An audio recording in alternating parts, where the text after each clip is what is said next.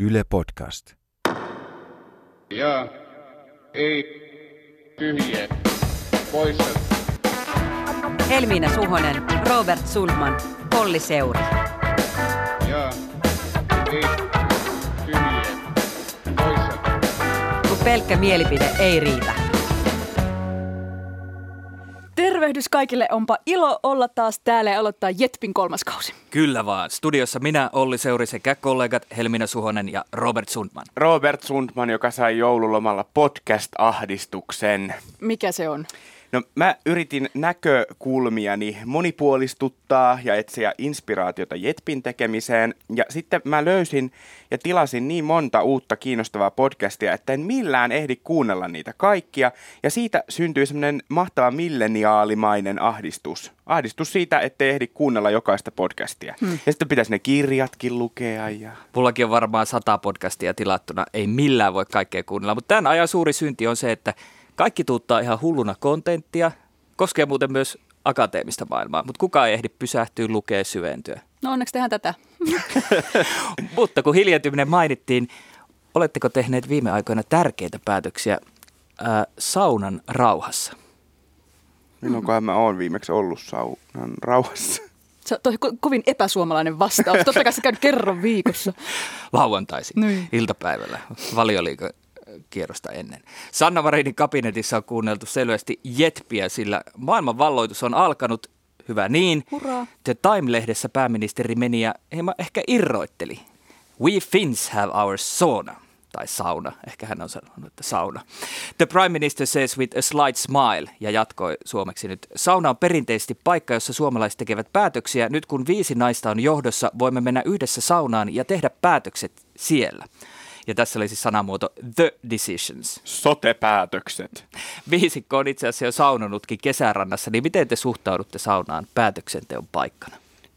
Mä kyllä lähinnä hämmennyin siitä, että ihan tästä pienen, pienestä quoteista, kun meni Suomi Twitter aivan säpäleiksi pariksi päiväksi. No kyllä se nimenomaan Twitterhän menee säpäileeksi tämmöistä sanapeleistä ja leikeistä. Minäkin avasin Twitterin sitten, kun kuulin, että Saunagate on päällä. Ja Menin menit säpäleiksi. Menin säpäleiksi ja heittäydyn tässä kohtaa tosikoksi ja sanon, että en kyllä tykkää tämmöistä sauna, saunapäätöksenteosta tai edes sillä leikkimisestä tai vitsailusta. Mä en ole koskaan ymmärtänyt saunailtoa edes hauskapidon merkeissä, ne on aina poissulkevia ja sukupuolittavia. Ja julkisen vallan päätökset tehdään pöydän ääressä eikä saunassa, vaikka siellä olisikin mahdollisuus nyt viiden naisen kerran. Mutta siis t- tällä tarkoittaa, että viisikon ei siis tarvinnut lopettaa yhteisiä saunailtoja, se on ihan fine, mutta ehkä sillä vitsailu kannattaa lopettaa. Ja sitten, että vaikka tämä Marinin kommentti oli siis pieni juttu, että miksi vitsistä pitäisi loukkaantua, mutta niinhän me aina väännetään näistä sanavalinnoista. Että olisiko tämä ollut sympaattinen vitsi, jos miespäättäjä olisi sanonut samaa, että in Finland we have this thing called sauna ja siellä me pojat tehdään meidän päätökset. niin siis, että joku suomalainen, we don't have locker room talk, we have sauna talk. No just näin, että niin kun, miksi tästä nyt ei saisi sitten jotenkin vääntää, että oliko tämä vitsailu ok. No joo, oot, oot varmaan kyllä oikeassa siinä, mutta musta tavallaan se ajatus on niinku hauskaa, että jos ja kun jonkun ulkomaalaisen lehden toimittaja tietää Suomesta niinku pitkän brändityömme ansiosta ehkä just ja just joulupukin ja saunan, ja sitten se kysyy pääministeriltä, että no miten sauna, saunutteko hallitusporukalla? Ja sitten pääministeri yrittää selittää, että well, uh, yes, but no, but yes, but uh, but it's problematic, so no, but yes, but no. Tämä oli suora sitaatti, mikä Marinilta oli siihen juttuun noukittu. Mutta musta oli myös kiinnostava tässä tapauksessa se, miten pääministeri Marin halusi vielä antaa lukuohjeita ja oikoa mediaa tässä Twitterissä. Että tosiaan käytiin saunassa, mutta siellä ei tehty päätöksiä siellä saunassa, että tosiaan viralliset asiat hoidettiin sitä ennen. Tämä on mun mielestä kiinnostavaa. Tämä on jo toinen kerta, kun Marin Twitterissä haluaa antaa median jutuista tämmöisiä lukuohjeita tai oikaista sitä, mitä mediassa on sanottu. Onko tämä, toimiiko tämä strategia pääministerille? Musta lukuohjeiden antaminen ei kyllä koskaan, koskaan niin toimi, ellei kyseessä oikeasti joku asiavirheen oikaisu. Ja tässä niin kyse ei oikeastaan ole sellaisesta mm. asiasta. Ehkä jos miettii tätä nyt tätä KV-julkisuutta ja kaikkea, että jos haluaa nyt nousta tähän niin kuin tämmöiseen nuori inspiroiva johtaja kastiin, niin sitten ehkä siihen myös kuuluu se, että kaikkia suomalaisen median juttuja ei niinku ruveta Twitterissä oikaisemaan, vaan sitten vedetään ylpeästi sitä linjaa ja ei kommentoida. Ei kannata juttua pikkuasioihin. Menee vaan eteenpäin. Mihin tai sitten ruveta lähettelemään myllykirjeitä, koska kyllä haluan mu- muistuttaa, että saunadiplomatia kuuluu Suomi-brändiin. Tätä voisi muistella myös Sanna-Mari Kekkosen ajan saunarutiinihan oli sellainen lauantai-sauna. Siihen kuuluu olennaisena osana radiouutisten kuuntelu. Niin siitä Se poikettiin... oli sitä hyvää kontenttia. Kyllä, kyllä. Si- silloin, silloin poikettiin valtiovieraiden, tärkeiden valtiovieraiden kohdalla tästä aikataulusta. Esimerkiksi Nikita Rustov tuli vuonna 1957 saunomaan virallisen ohjelman jälkeen ja perimätiedon mukaan kello 23 alkanut ilta päättyi aamu viideltä. Näin niin someaikana kiinnostavia yksityiskohta on tietysti se, että Rustov ilmeisesti istui lauteilla leveissä satiinisissa alushousuissa. Kyllä se jokainen ymmärtää, jos viikonloppu joku lauantai-ilta päättyy aamu viideltä satiinissa alushousussa.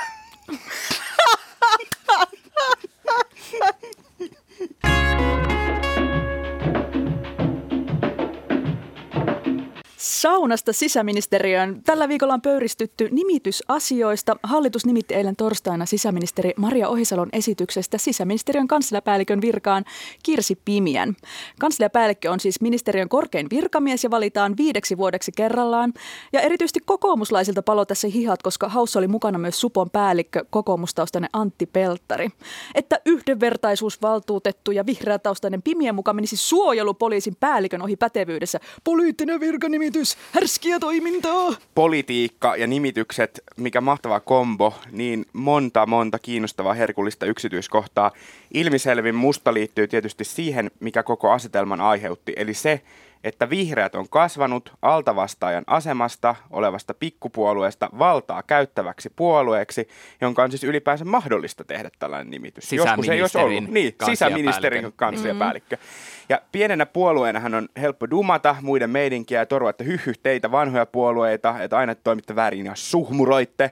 Mutta siis mun mieleen ei kyllä tuu yhden yhtä puoluetta, joka hallitusvaltaan päästyään ei olisi pyrkinyt tällä tavalla jättämään kädenjälkeään. Siis kokoomuslaiset, jotka on nyt hermostuneet, on nimittänyt monia kansliapäälliköitä. Edeltävän sisäministeriön kansliapäällikön. Esimerkiksi ja moni, moni niin kuin edelleen istuva kansliapäällikkö on kokoomustaustainen.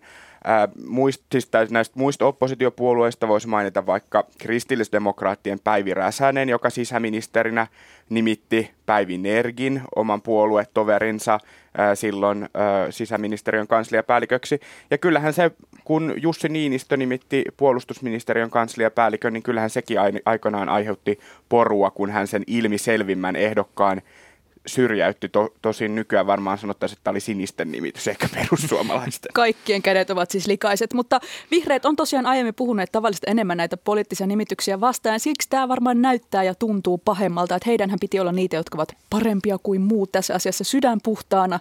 Mutta olisiko sitten kannattanut olla puhumatta näitä vastaan? Niin kaikkien kädet on likaiset ja kaikki näitä nimityksiä tekee. Hmm.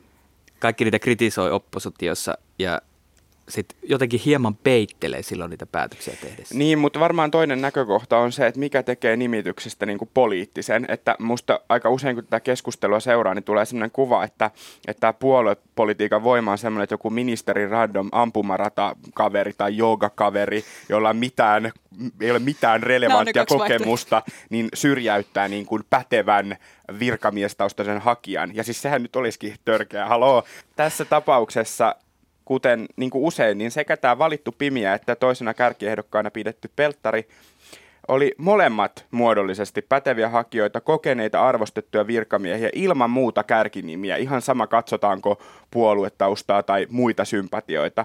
Ja jollain perusteellahan se valinta aina pitää tehdä. Ja tässä on vihreä sisäministeri painottanut tiettyjä kriteerejä ja niin kuin niillä perusteella sitten valittu.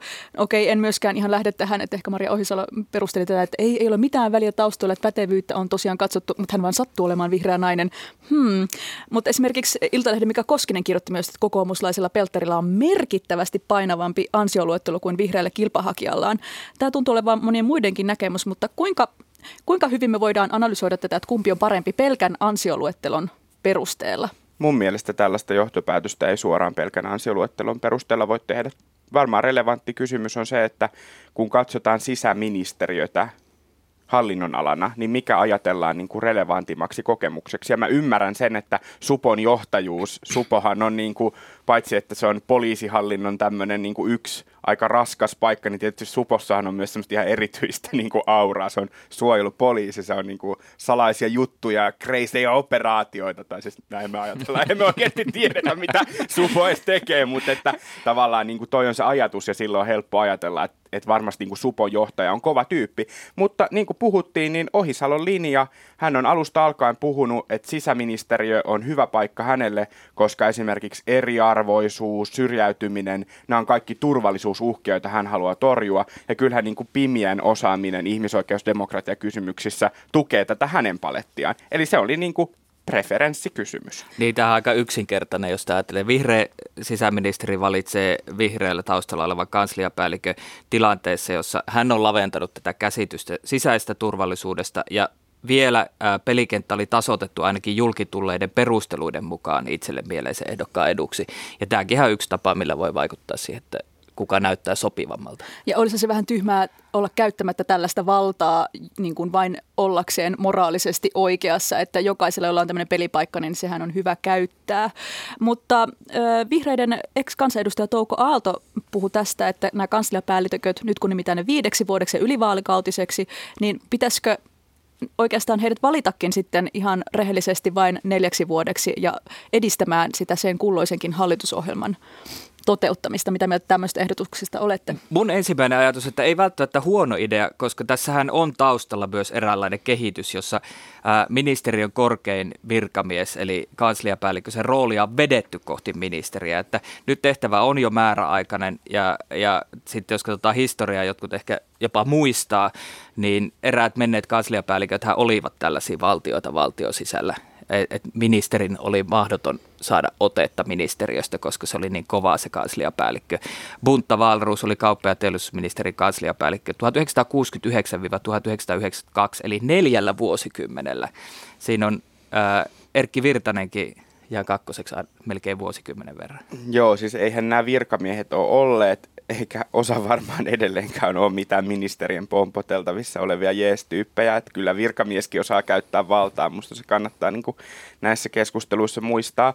Käytännössä musta sitten, jos mä ajattelen tuota ehdotusta, niin hyvä kysymys on tietysti se, että olisiko tällaisenkin niin kuin tehtävän alaisuudessa sitten joku virkamies, joka käytännössä käyttää sitten sitä merkittävää virkamiesvaltaa ja alkaisiko ne nimitysintohimmat kohdistumaan sitten siihen tehtävään, että jo nyt ministeriöissä on tosi paljon semmoisia ei kansliapäällikkötasoisia, mutta alempia virkamiehiä, ylijohtajia ja muita osastojohtajia, jotka on kyllä puoluetaustaisia ja niihin on vaikuttanut merkittävästi se, kuka ministeri heidät on saanut sinne nimittää. Että tavallaan siirtäisikö se sitten sitä niin, kuin, niin kutsuttua ongelmaa vaan niin kuin asteen alaspäin. Mutta tämä mun mielestä itsessään kertoo siitä, että tämähän on niin kuin oikeasti monisyinen kysymys. Että on tietysti just näin niin kuin todettiin alussa, että kun on oppositiossa on helppoa sanoa, että hyh, hyh mitä touhua, mutta kaikki aina niin kuin, sitaattimerkeissä haksahtaa tähän, koska ei tämä ole mitään yksinkertaista. Siis jokainen nimitys on tietyllä tavalla aina poliittinen, kun se tehdään politiikan piirissä. Mä myös kaihersin vähän tässä nämä analyysit tästä, että nyt vihreät tekee tässä tällaisen niin kuin, peliliikkeen ajatellen seuraavaa hallitusta ja torpataan perussuomalaisten, sitten perussuomalaisen sisäministerin aikeet, kun siellä on sitten vihreä, vihreä kansliapäällikkö, niin mm, se ei ole ainoa selittävä tekijä koko ajan kaikessa, että perussuomalaisia pelätään ja nyt tehdään liikkeitä sitä varten, katsoen pelkästään vain sitä. Tuo juttu nyt oli aivan keksitty ja sitten jos vielä miettii, että niin se on viiden vuoden pestiä, milloin seuraavat eduskuntavaalit, niin jos Jussi halla todella tulisi sisäministeri, niin hän saisi kyllä sen oman kansliapäällikkönsä myös sitten nimittää.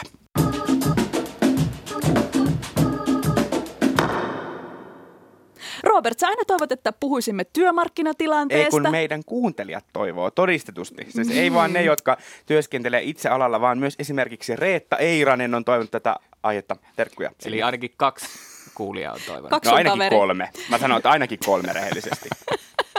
No nyt kun keskustelut ja neuvottelut käy kuumana, niin puhutaan sitten. Kerro nyt Robert, missä mennään? Nyt mennään siinä, että niin kutsuttu päänavaajasopimus on saatu aikaiseksi ja nyt te kevättä värittää sitten kaupan alan neuvottelut, autoalan neuvottelut ja tietysti nämä kuohuttavat kunta-alan neuvottelut. Eli siellä muun muassa ne hoitajat vaatii korkeampia palkkoja, joista onkin tässä kuultu aika hyvin syksyn ja, ja tota, alkuvuoden aikana. Mutta tota, ehkä niin kuin näiden neuvottelujen lisäksi niin anteeksi mä koitan olla tiivis, mutta mua kyllä vähän kaiheruttaa se, No niin, että kun hyvä asenne. viimeksi yritettiin puhua työmarkkinoista ja vähän puhuttiinkin, niin tietysti samana päivänä sitten Paatero erosi ja hallitus alkoi tutista postiupakan kourista, että siinä nyt oli vähän kaikenlaista. Ja en ehtinyt lainkaan esitellä teoriaani, Joo. jossa keskeiset työmarkkinakysymykset yhdistyvät Schrödingerin kuuluisaan kissakokeeseen. Ja mun teesi on se, että ei ole ihme, että on vaikea liittokierros, kun koko liittokierros on Schrödingerin liittokierros. Eli Googlaa Schrödingerin kissa. Eli Joo. toisaalta työnantajat on halunneet luopua keskitetyistä ratkaisusta ja työntekijät sanoivat, että okei, tehdään nyt sitten liittokohtaisesti, mutta sitten kuitenkin halutaan tukeutua Suomen malliin, jossa vienti määrittää palkankorotusten tason. Sekin on Schrödingerin malli, koska sitä ei ole koskaan oikeasti sovittu. Se vaan toteutui viime kerralla. Ja sitten on tämä Schrödingerin kiky, josta kukaan ei osaa sanoa, että sovittiinko se väliaikaiseksi vai ei, vai miten se nyt oikein sovittiin. Mulla on tähän kyllä sellainen hot take, että me ollaan tuossa Flows of Power tutkimusprojektissa käsitelleet viime kuukausina kikyä koskevaa media-aineistoa. Ja se menee ehkä vähän linjaan tämän ajatuksen kanssa, että, että toi kolme-neljä vuotta vanha aineisto tuntuu tosi ajankohtaiselta nyt, kun just kikytunnit on taas kiistojen keskiössä. Ja miten mahtavaa, että just nyt ainakin mun tulkinnan mukaan näyttää siltä, että kukaan ei ole oikein vastuussa niistä kikytunneista monikaan ei tunnu ymmärtävä edes, mitä tuli sovittua tai miten se tuli kirjattua missäkin, mutta hyvin semmoisen karkeen eli alustavan tilastoinnin perusteella ää, 2015-2016 mediassa olivat eniten äänessä Juha Sipilä, Lauri Lyly, Antti Palola, Alexander Stubb, Antti Rinne, Petteri Orpo, Sture Fjeder, Jyri Häkämies ja sitten kymp, kympin kohdalla taisi olla Riku Aalto. Eli käytännössä siis puoluejohtajat ja keskusjärjestöpomot, vaikka sitten nämä ongelmat kutistuu tai kutistetaan ni, niihin liittotason kirjauksiin, jotka on niitä ongelmallisia. Ja musta on kiinnostava dynamiikka, mitä pitää totta kai siinä tutkimuksessa pöyhiä lisää, mutta mu- muutenkin pö- pöyhiä lisää, että, että itse asiassa julkinen keskustelu tapahtuu niiden keskusjärjestö- ja, ja poliittisten toimijoiden kautta, mutta kaikki neuvottelut ja kaikki oikeat asiat sovitaan mm. Kuitenkin siellä pöydissä. No kikyhän oli käytännössä niin kuin viimeinen keskitetty ratkaisu ja sen takia siitä oli sopimassa ne työmarkkinakeskusjärjestöjen johtajat. Ja sitten se nyt- tehtiin vain liittotasolla. Niin, niin, tavallaan just näin. Ja nyt sitä, sitä niin kuin kehikkoa ei enää ole olemassa. Tämä on mielenkiintoista myöskin, että sen ajan lehtiteksteissä ja mediassa, muodostuuko siellä semmoinen kuva, että se on väliaikainen vai ei sen ajan lehtiartikkeleissa. Pitää tutkia vielä tarkemmin. no niin, kerro meille sitten, kun selviää. Mutta siis moni haastattelemani työmarkkina-ihminen, ihan näissäkin tuota, listassakin mainitut nimet, niin ihan niin kutsutusti puoleen katsomatta kyllä rehellisesti sanoo taustaksi, että kyllä kaikki tietävät, mitä on sovittu ja esimerkiksi eihän sitä kikyä nyt oikeasti ole sovittu sen enempää määräaikaiseksi kuin mitään muutakaan asiaa, että, että tessit on neuvoteltaessa aina täysin auki ja, ja toki siitäkin sitten halutaan neuvotella. Että tässä nyt oli tietysti tässä päänavaajasopimuksessa se etu, että entisissä Metalliliiton eli nykyisissä teollisuusliiton isommissa soppareissa, niin niistä sovittiin lisäpöytäkirjalla, joka käytännössä vanheni vuoden vaihteessa. Eli silloin kun tämä sopimus saatiin aikaiseksi tammikuun puolella, niin ei enää ollut edes mitään kikyä niissä sopimuksissa. Mut muissa se on tietysti vähän eri tavalla sitten. Että yksikin työmarkkinajohtaja arvioi, että se voidaan sopia pois tai se voidaan jättää osin sopimuksesta tai sitten se voidaan sopia osin pois. Eli esimerkiksi, että korotukset on sitten jo tyyliin puolet ja kikystä lähtee puolet tai jotain tällaista. Että se on ihan liittokohtaista.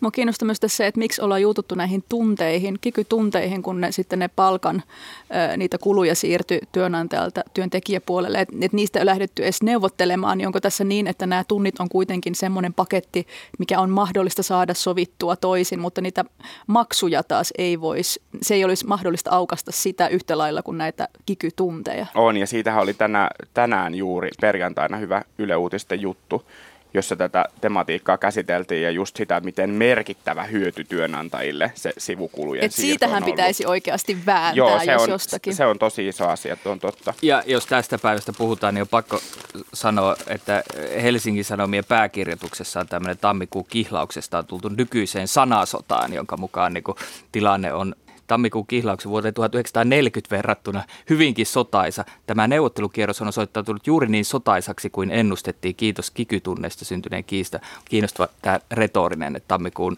kihlaus tapahtui toisen maailmansodan keskellä ja sitten mm. nyt, nyt on niin tämä sotaisuus tällä Suomen yrittäjien Mikael Pentikäinen esitti uutta tammikuun kihlausta, mikä käytännössä mun tulkinnan mukaan kyllä hän esitti, että se kihlaus siis puretaan, että ei olisi enää tämmöistä kihlausta no tai nykyistä, nykyistä mallia. Joo. Tämä riitaiset neuvottelut myöskin kulminoituu hoitajiin ja musta on tosi kiinnostavaa, miten hy- hyvin hoitajat vetää tätä showta kunta-alan neuvotteluissa ja hän vaatii muun muassa palkkatasa-arvo-ohjelman nimissä 1,8 prosenttiyksikköä muita aloja korkeampia palkankorotuksia kymmenen vuoden ajaksi, jotta naisvaltaisilta aloilta päästäisiin palkkakuopasta. Ja tämä kyrsii tietenkin muita kunta-alan työntekijöitä, koska he haluavat korotusten koskevan kaikkia eikä vain hoitajia.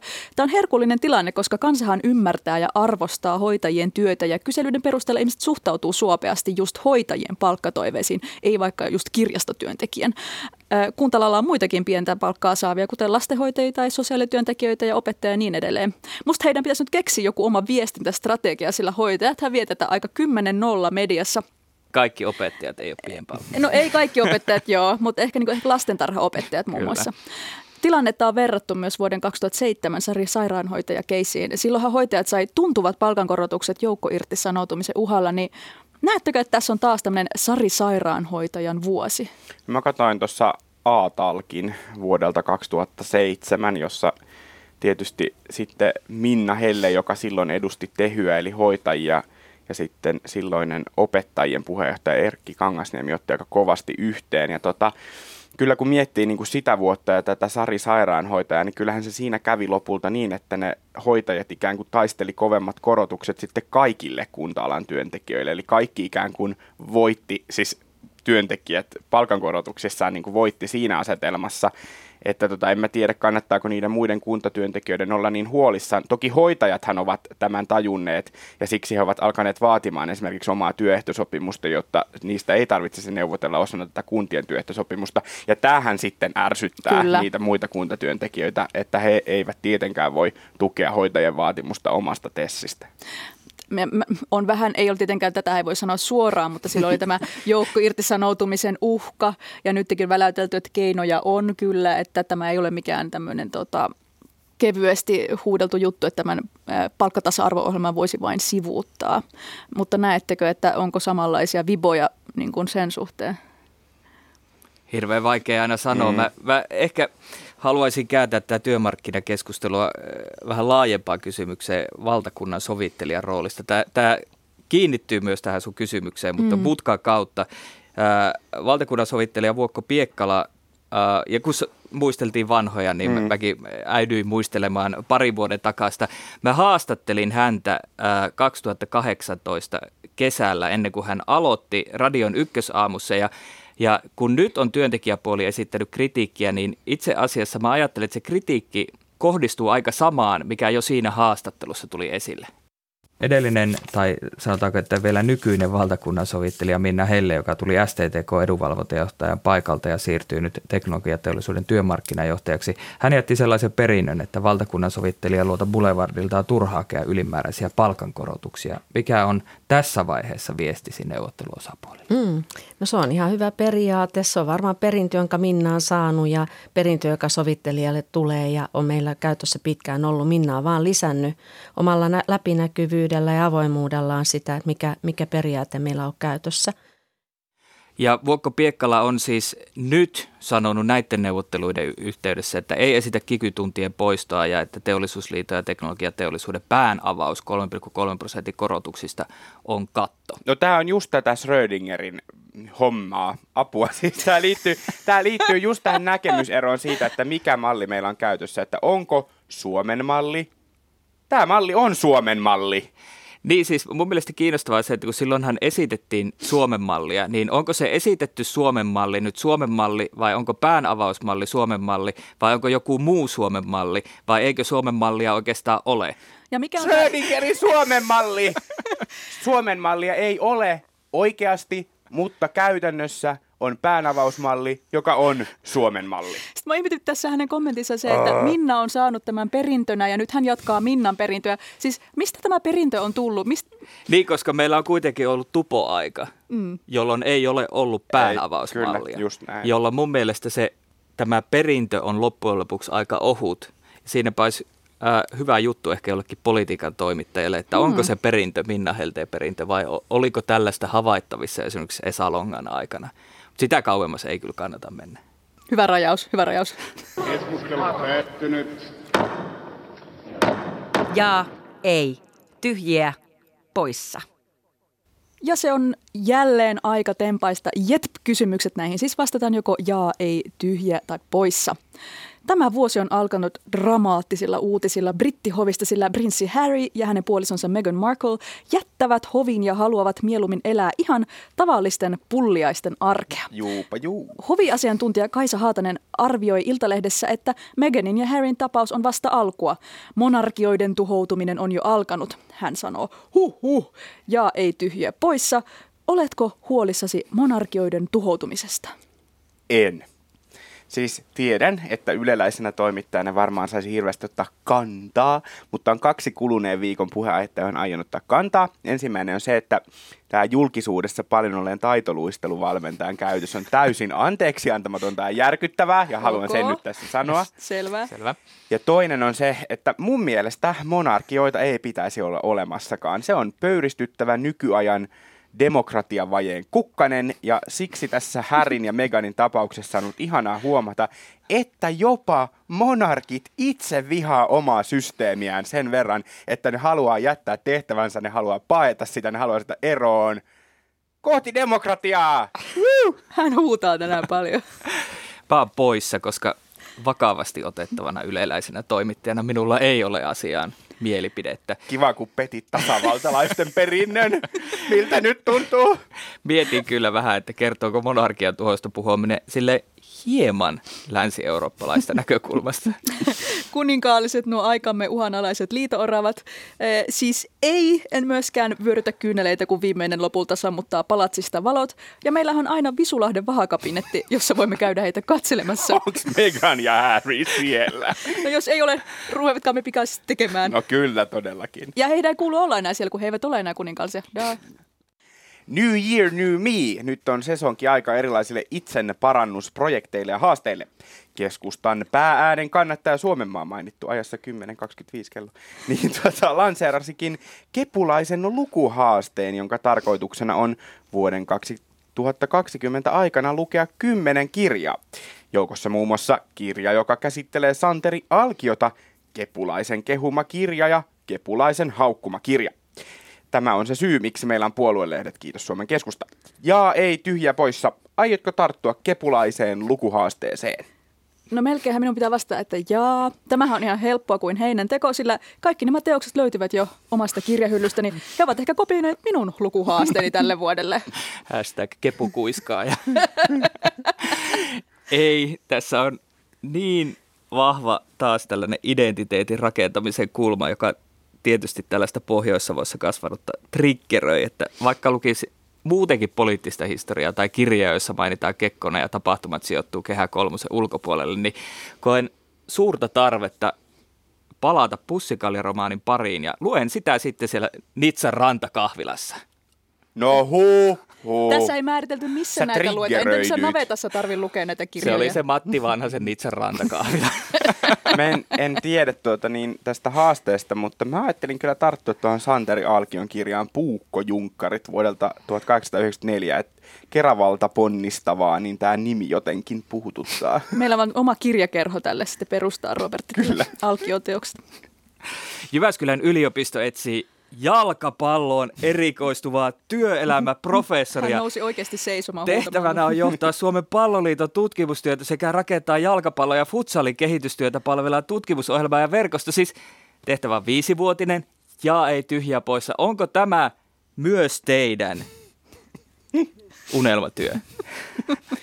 Mä oonkin solidaarisesti poissa, sillä mun käy sääliksi jääkiekon MM-kultajoukkue, että tuo Iltasanomien urheilutoimituksen esimies Vesa Rantanen otsikoi kommenttiinsa viime viikolla Jukka Jalosen nyreä ilme sen paljasti huuhkajien jalkoihin jäänyt jääkiekkoväki koki vääryyttä urheilugaalassa, niin minäkin kysyn nyt tässä, että siis mä en mitään urheilusta tiedä, mutta kysyn nyt silti, että missä on se jääkiekon työelämäprofessuuri?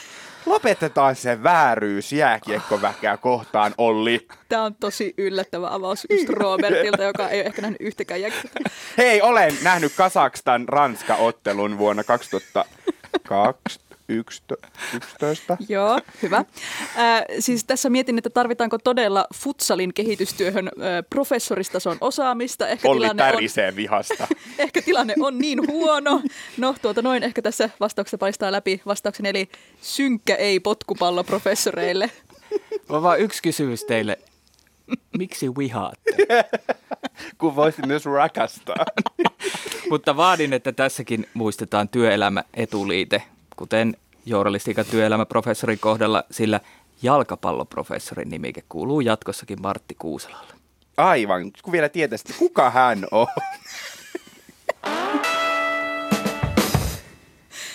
Hei, kiitos, että kuuntelit Jetpin. Mitä mieltä oli? Laita meille palautetta vaikka Twitterissä tai Instassa. Tunniste tietysti Jetp. Ja muista äänestää Jetpiä Jaksomedian vuoden paras podcast 2019 äänestyksessä. Äänestys on vielä hetken aikaa käynnissä. Lomake löytyy Googlen kautta ja toki nostamme asian esiin Twitterissä, sosiaalisessa mediassa. Koska niin tämä on edelleen. paras ikinä. Hei, kerro myös podcast-sovelluksellesi, jos se sattuu olemaan vaikka Apple Podcasts, mitä meistä ajattelit. Ja tähtiäkin saa antaa. Tätä jaksoa oli tekemässä minä, Helmina Suhonen, sekä kollegat Robert Sundman ja Olli Seuri. Äänitarkkailijana oli Laura Koso, äänisuunnittelijana Joonatan Kotila. Ensi viikkoon, moi! Moi moi!